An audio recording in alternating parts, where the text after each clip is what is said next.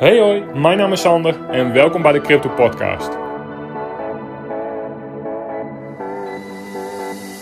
In deze podcast neem ik jullie mee door de gehele crypto space.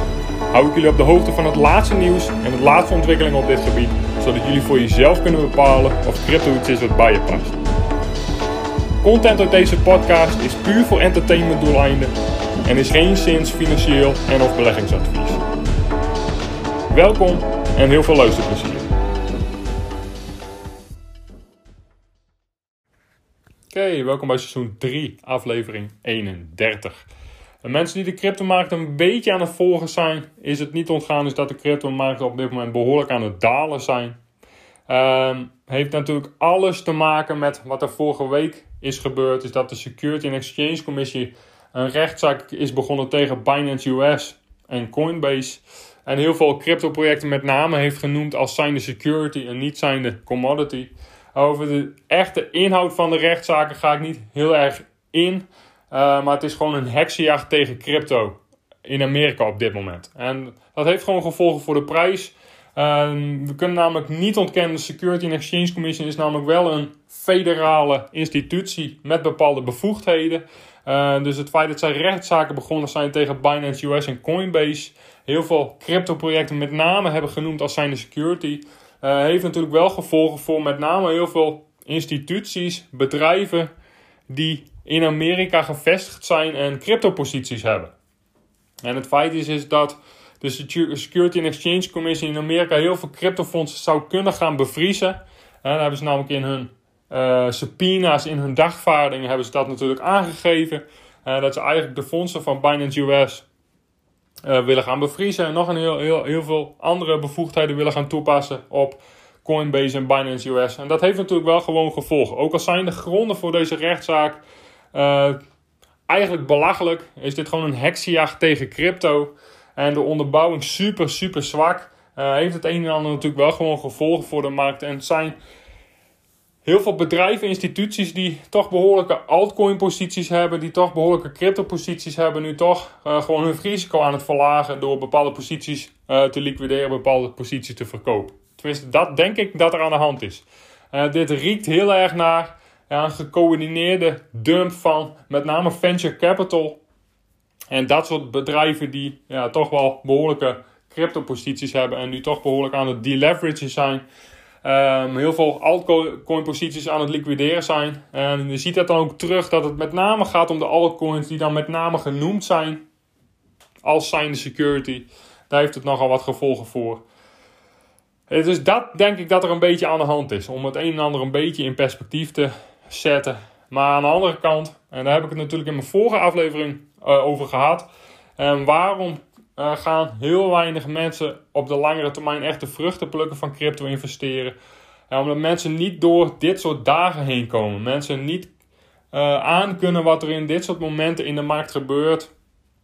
Niet in staat zijn om ja, die visie die ze dan in goede tijden hebben ontwikkeld, nu door te zetten. Echt te snappen wat de fundamenten zijn van crypto. Echt te snappen waar deze, uh, deze industrie en deze technologie in de, toekomst naartoe gaat. En dat dit gewoon weer een hobbel in de weg is die even genomen moet worden.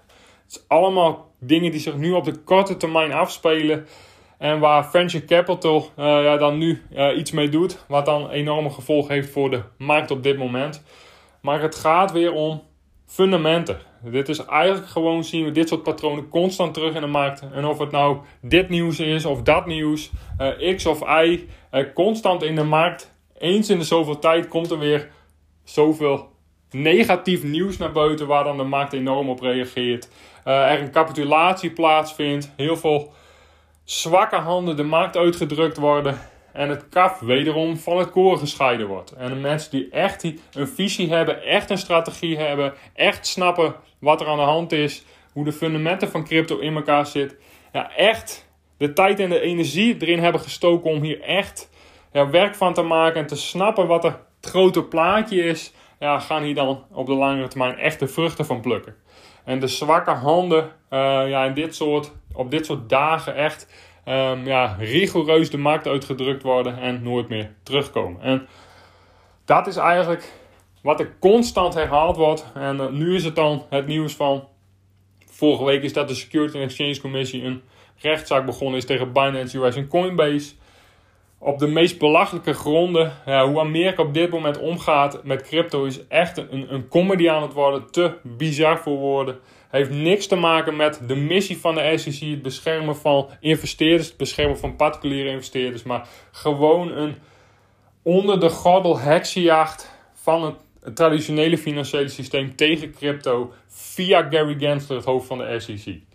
En als je dan de onderbouwing er echt eens goed op naslaat, het raakt uh, letterlijk kant nog wel. Maar wat ik zeg, uh, nogmaals, de SEC is natuurlijk wel een overheidsorgaan met bepaalde bevoegdheid, die met bepaalde dagvaarding wel het een en ander kan afdwingen of zou kunnen afdwingen in de rechtbank.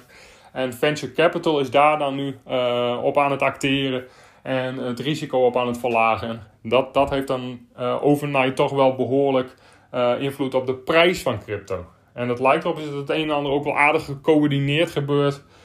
Um, omdat we nu toch inmiddels behoorlijk in het weekend zitten. En voor ons dan in de nacht ineens een behoorlijke daling plaatsvindt. Uh, maar eigenlijk het punt van deze aflevering is eigenlijk gewoon een normale dag in crypto. Um, zeker voor mensen die al wat langer in crypto zitten. Uh, op een gegeven moment dit soort patronen gaan constant terugkomen. En de ene keer is het nieuws X, de andere keer is het nieuws Y. Uh, dan is het China die anti-crypto wordt. Dan nu is het Amerika die anti-crypto wordt. Uh, het is gewoon weer een hobbel in de weg. Gewoon een normale dag in crypto tussen aanhalingstekens. En gewoon ja, hordes die genomen moeten worden. Uh, niks om over, in paniek te raken. Natuurlijk vervelend als je je portfolio opent en heel veel altcoins zijn met 25% gedaald overnight. Maar nogmaals, gewoon een hobbel in de weg die genomen moet worden. En uh, daarom is een plan zo belangrijk. Daarom is een strategie zo belangrijk. Daarom herhaal ik uh, al die dingen zo vaak. Omdat dit dan weer de momenten zijn waarop je het verschil gaat maken als je echt een visie hebt echt goed je onderzoek hebt gedaan. Echt snapt wat er aan de hand is. Echt snapt wat crypto in de basis is. Hoe het grote plaatje eruit ziet. Hoe het een en ander zich verhoudt met het traditionele financiële systeem. En hoe daar door bepaalde instituties en overheden op gereageerd wordt. Uh, maar goed snapt waar dit op de langere termijn naartoe gaat. En uh, aan het eind van de dag maar een hele kleine groep mensen in staat is om dat te doen. Goed onderzoek te doen, die visie te ontwikkelen, het grote plaatje te zien. Uh, juiste beslissingen te nemen op het juiste moment. Gewoon je strategie uitvoeren. Dollar cost average. Ja, dan zijn dit weer de momenten om het te doen. En ja, de mensen die ja, in staat zijn om dat te doen, ja, gaan hier in de volgende boelmarkt enorm de vruchten van plukken. En aan de andere kant is dat ook wel het mooie van investeren. Uh, ja, mensen die in staat zijn om ook de moeilijke tijden goed door te navigeren, de juiste beslissingen te nemen. Uh, gewoon het uitvoeren van je investeringsplan, ja, verdienen het dan ook om een volgende boelmarkt um, ja, daarvoor beloond te worden. Mensen die ja, nu eigenlijk door het minst of geringste negatieve nieuws uit de markt gedrukt worden, ja, verdienen dan tussen aanhalingstekens ook niet de goede tijden. Omdat je gewoonweg niet die visie hebt, niet in staat bent uh, te, uh, te zien wat er echt aan de hand is. Um, echt te snappen wat de fundamenten van crypto zijn. Dus eigenlijk is dat ook jouw werk als investeerder. Loon naar werken, um, ja, winst te gaan halen uit investeren. Ja, dat, dan, daar, daar moet je voor aan het werk. Daar moet je voor een visie ontwikkelen. Daar moet je een plan voor ontwikkelen. Daarvoor moet je in grote lijnen het grote plaatje zien. Hey, maar wat, wat is crypto? Waar gaat het in de toekomst mogelijk naartoe? Hey, wat, wat is er op dit moment aan de hand?